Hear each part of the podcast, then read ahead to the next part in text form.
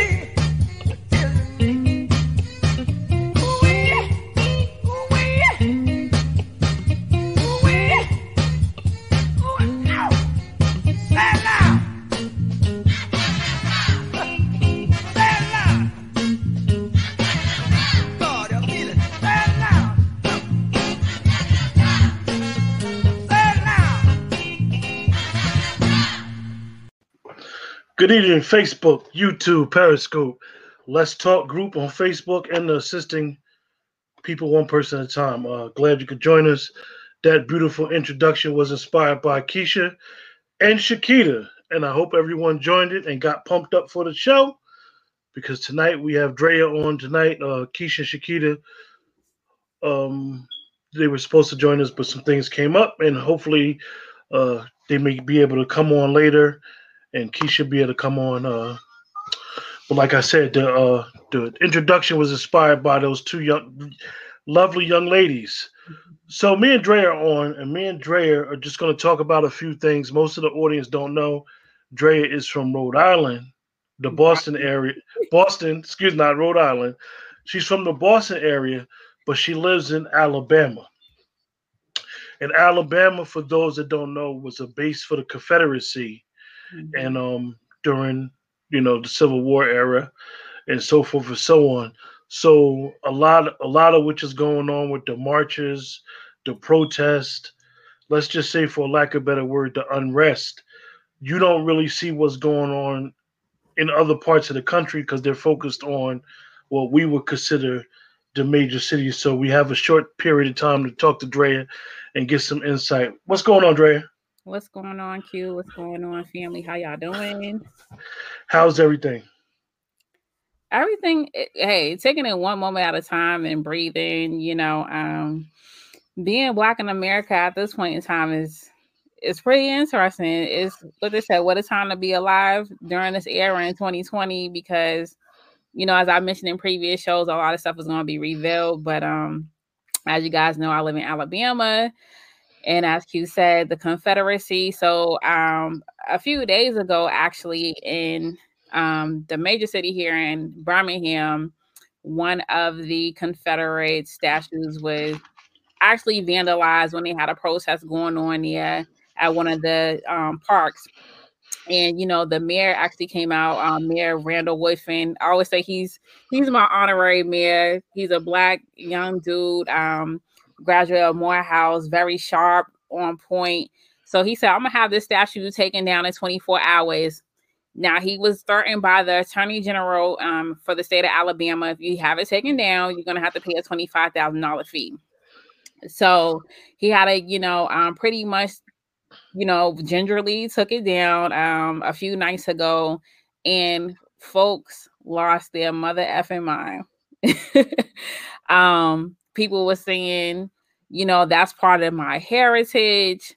Um, you know, but not knowing that why would you want to pay homage or have a heritage filled with oppression um slavery um everything that's wrong as far as with institutionalized and system systematic racism right um people have been threatening his life he has had numerous of uh, death threats even the frontline workers the police who was out there you know having a curfew and things of that nature. So it's just been a very interesting racial time. If you go back to the 60s and beyond that, if you know anything about um, Alabama, the city of Birmingham, that's how Martin Luther King and the whole civil rights movement got started due to Bull Connor, uh, which was pretty much um, the sheriff um, and also you know part of like the you know the political system in Birmingham, and you know it was deemed as Birmingham once the 16th Street Baptist Church um, mm-hmm. was bombed. So you know we're seeing pretty much history be repeated, but is it really being dismantled, right? Because that's a symbolism of the Confederacy, which is also you know you know, people white, you know, white people, white America say it's part of my history, but it's also a dark history for black Americans as well. Um, not me just only living down here, but my parents actually grew up in Alabama during Jim Crow, um, Alabama, went to segregated schools, has a, you know, drink out the color only section, you know, things of that nature. So, but if is it really eradicating change? And also, too, is it changing the paradigm on what we're seeing now? Um, and I mean, every every city in Alabama has been rioting, even the town I, you know, live in is a piece of pro- protest, but is it going to change and erase the hearts of people? Now, me, I've been giving the smoke to folks because people don't know their history. Um, and and honestly, there's some people who do not view black people um as humans, right?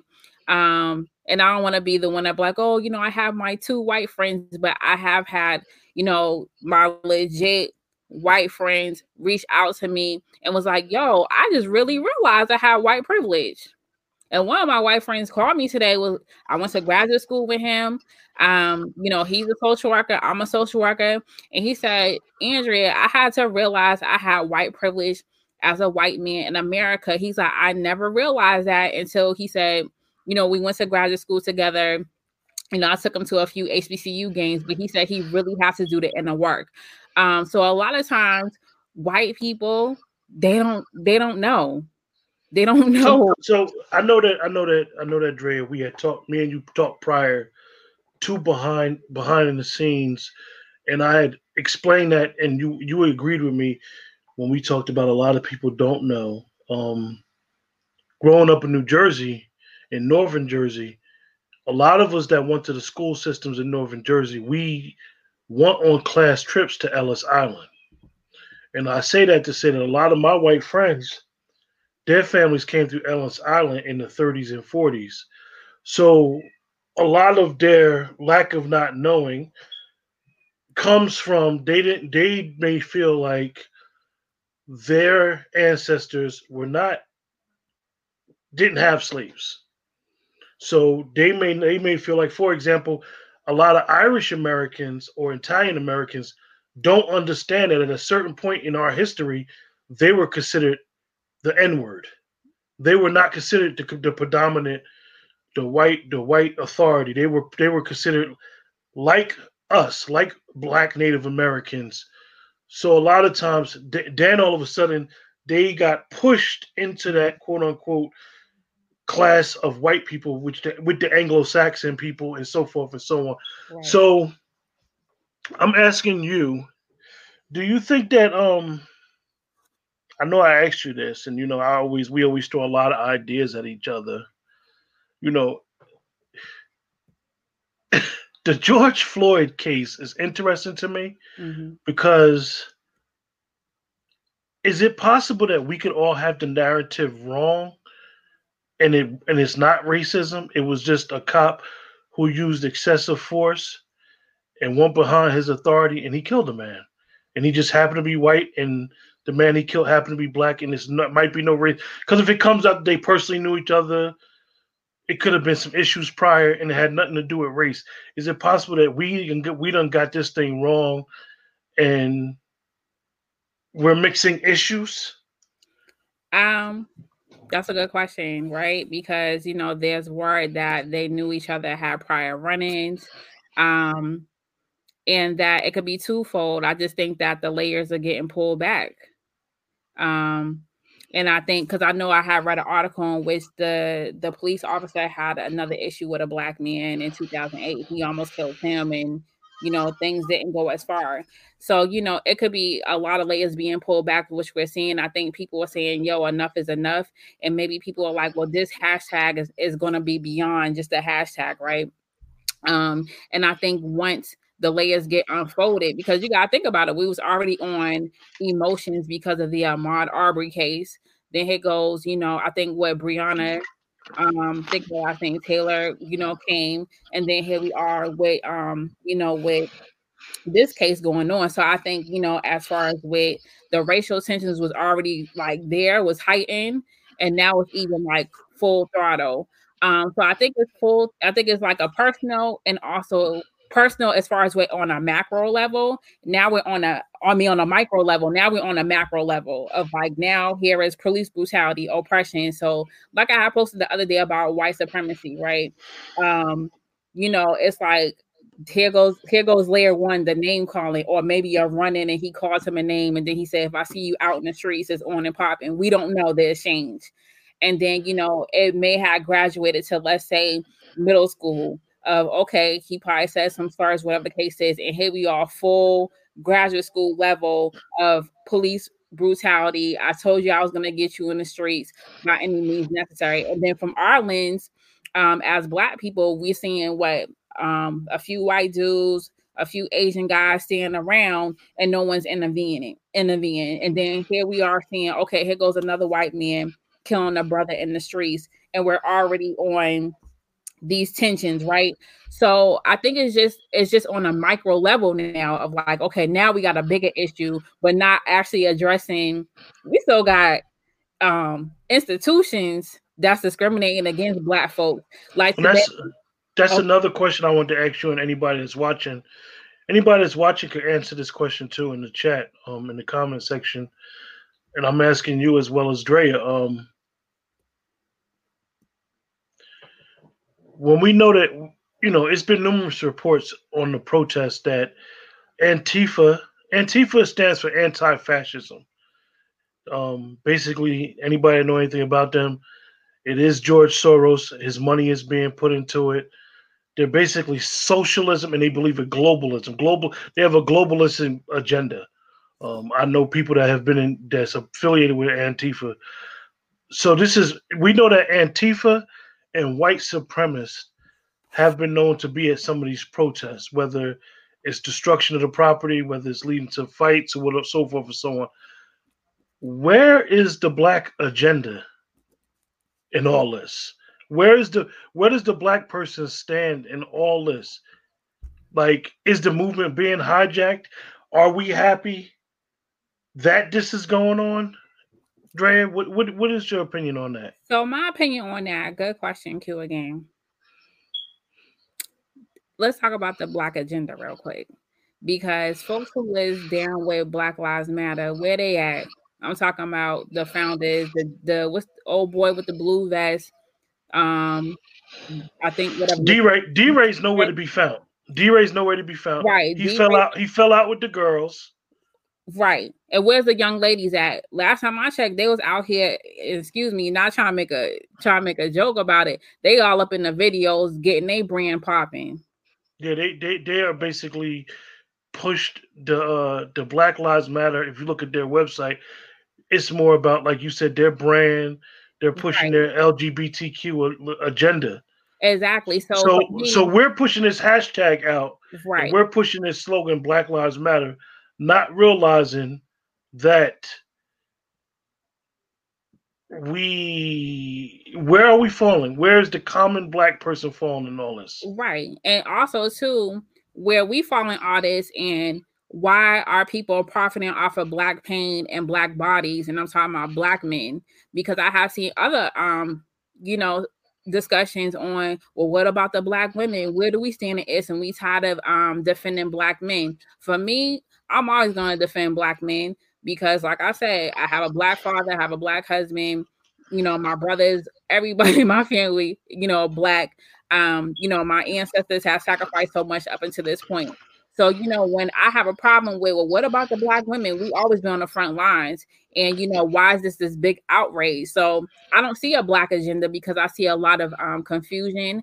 I see a lot of um, even the dilution of you know what's going on as far as what black lives matter because like if it truly matters the um the founders will be out there instead of protected somewhere in a bubble or you know probably blaming covid or i can't go because of covid. And then i'm starting to see the same i, I have been like awakening to like i'm seeing the same people doing the talking uh, such as what's the brother's name crumb uh, Tamika Mallory. Tamika, Tamika, Tamika, Tamika Mallory and, and my son is connected together. Right. Um, they're not they're not part of Black Lives Matter, but they do have their own organization. Mm-hmm. Um, that's my biggest issue.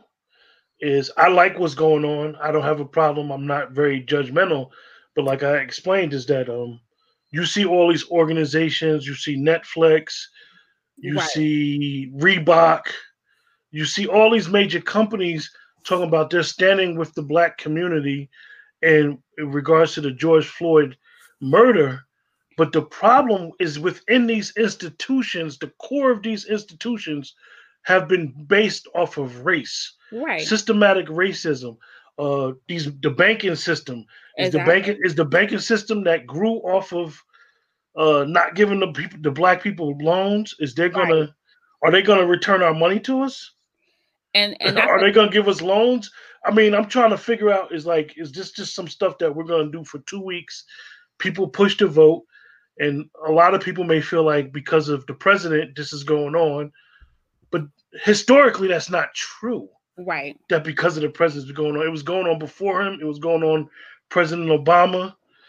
So what do, what do you think? Um, I agree, Q, especially where I have seen um, Bank of America, which is one of the most um, discriminatory, predatory banks for Black people. That's anti-Black people. Let's put it that way. Who deny, deny, deny Black people of, of mortgages. um, business loans. I'll even say you can get a car loan quicker than that, right? Um, and they're saying that we're to do a people of color. Here we go again. People of color, we're gonna, you know, um, build on their initiatives instead of saying, "Yo, we're going to pretty much pay back every black person who we discriminated against, right? Because then that comes to the talk of reparations, and I know we're gonna talk about that later on the week, right?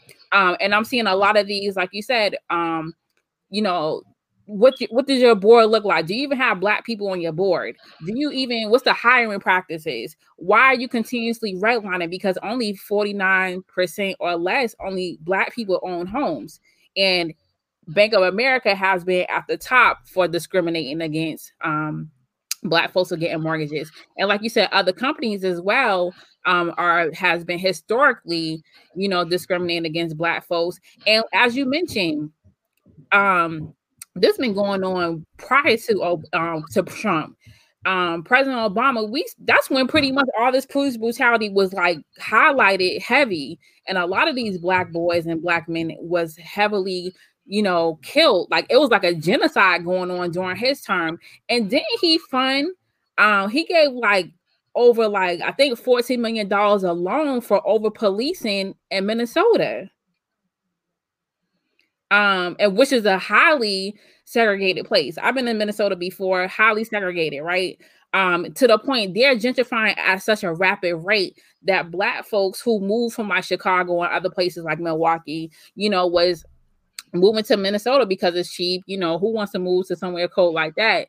And you know, they're even getting pushed out. So, you know, we have to make sure that we keep in our mind and our, you know, like third eye shopping saying, is this because of a voting agenda and then just get Trump in? Okay, because when we get Biden in, we forget about the crime bill and him pretty much saying, oh, black men, y'all need to get locked up because y'all the super predator 2.0.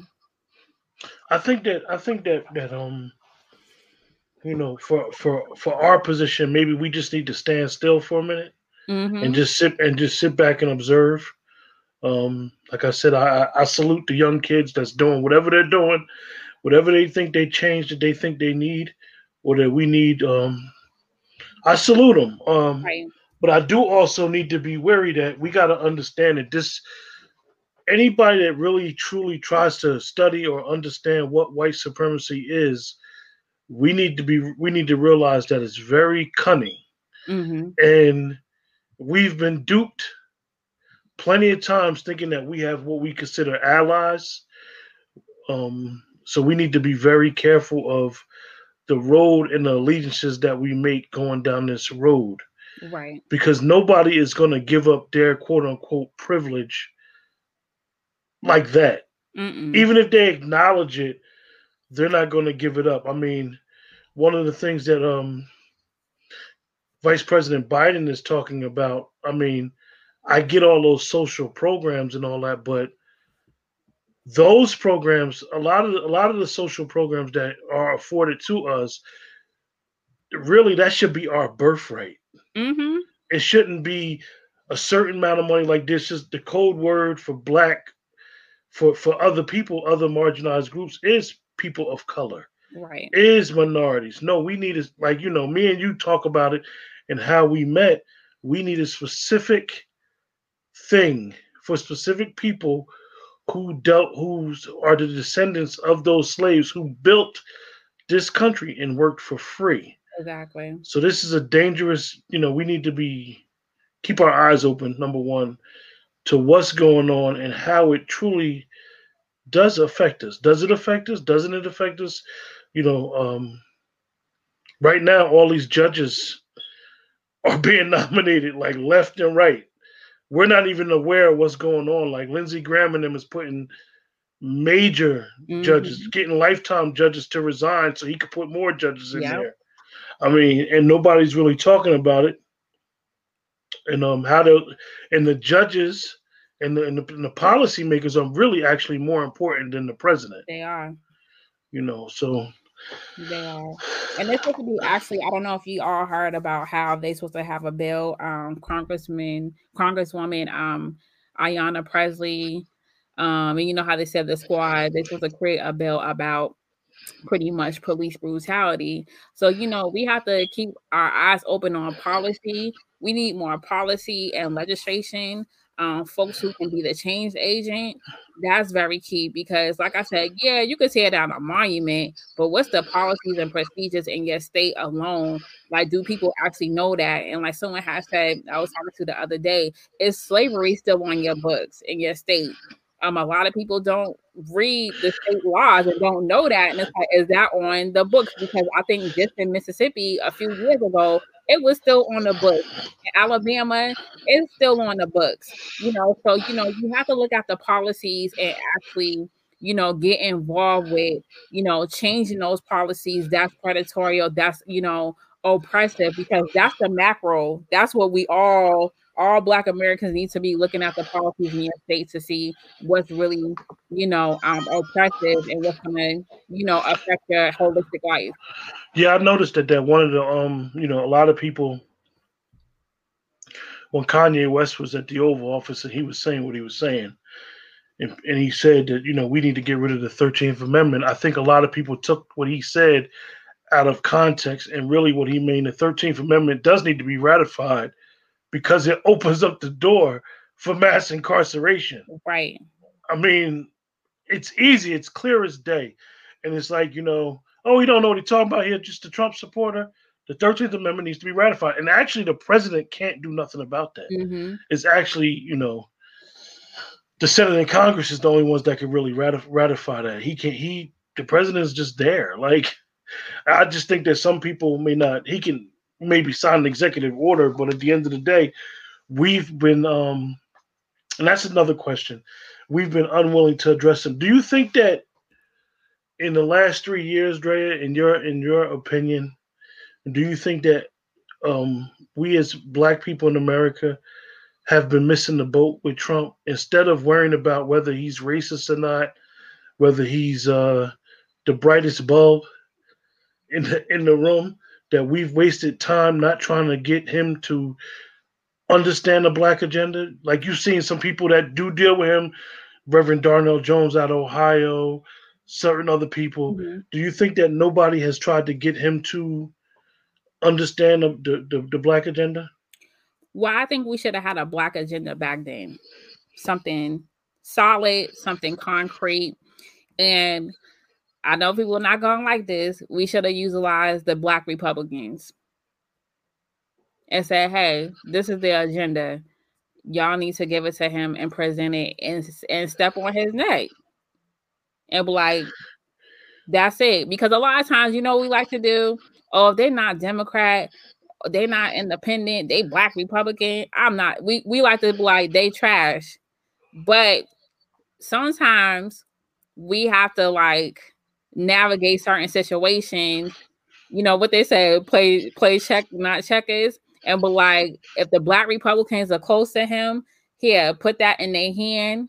And then even like if y'all don't deliver it, you're gonna be voted out too. Do you so think that we should have bridged the gap with that? You think that one of the biggest things with that is um the younger generation really don't understand history and understand that Lyndon B. Johnson probably, if you look at all the politicians in the 60s, Lyndon B. Johnson, outside of George Wallace, mm-hmm. Lyndon B. Johnson probably would have been the last one to ever sign the civil rights bill.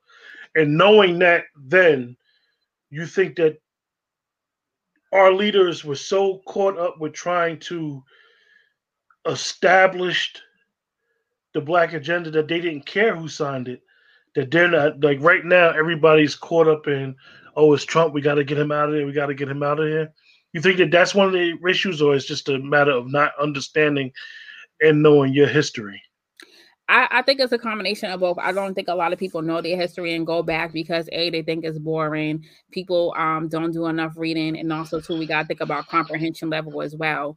Um, I think everybody should take a class on civics, should take a class on um, history, especially political science, because that's where you're gonna know, like, man, you know, Lyndon B. Johnson, dude was mad racist. I think he was from Texas, and you know, they always say don't mess with Texas, but he was able to you know, sign off on the civil rights bill as well. And we have to also think too, Martin Luther King, once upon a time, wasn't always, you know, um, Democrat.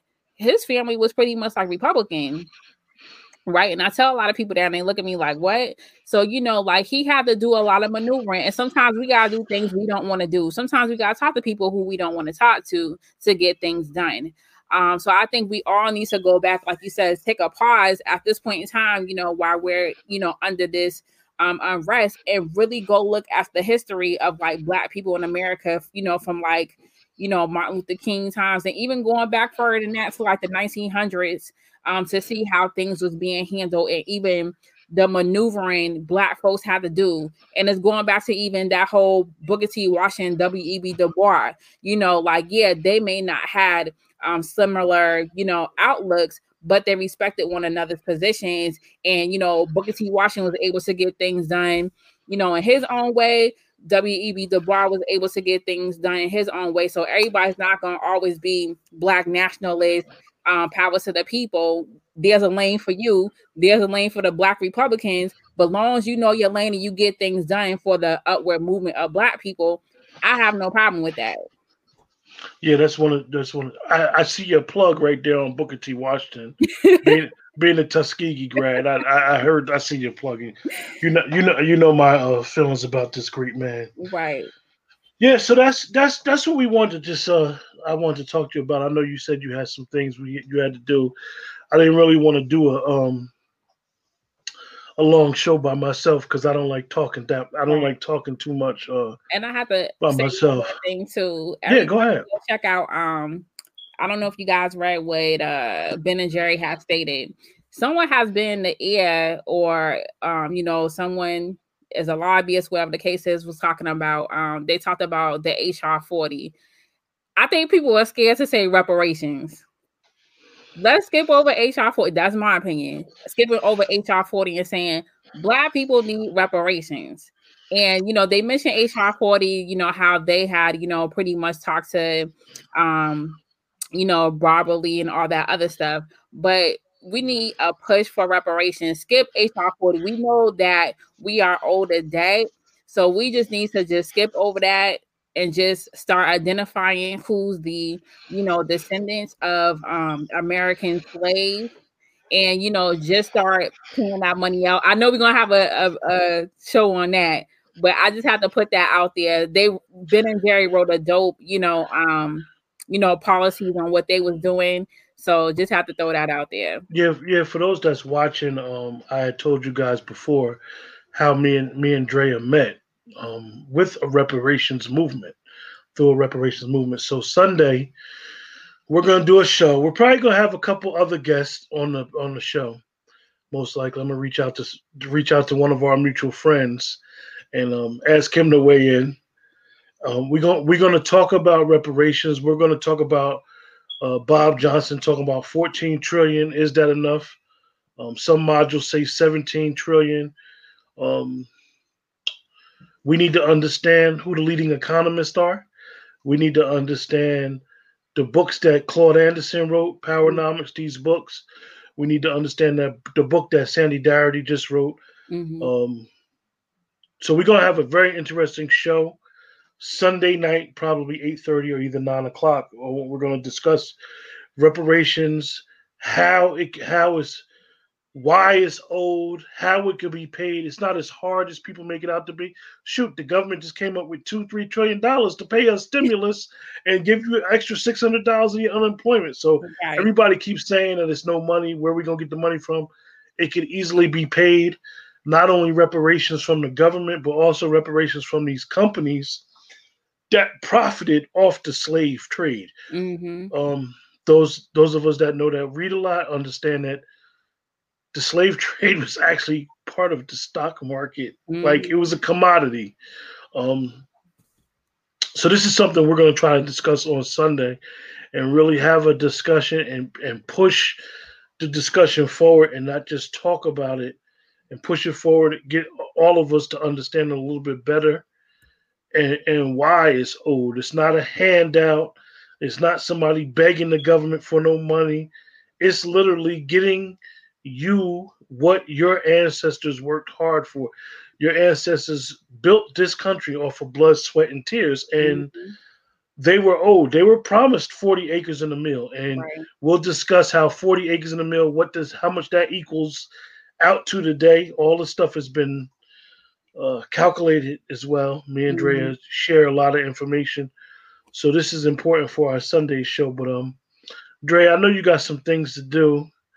Um, we're gonna close out the show, and uh, like I said, I'm glad everybody that joined us. It's a short show. I might be on tomorrow. Me and me and Keisha and Shakita might be on tomorrow because we also got some other issues we want to discuss as well, coupled on with this um tonight Mhm. show. So uh Dre, I'm glad you was able to join us tonight. Yes, thank you for having me again, and I hope y'all take care of yourselves.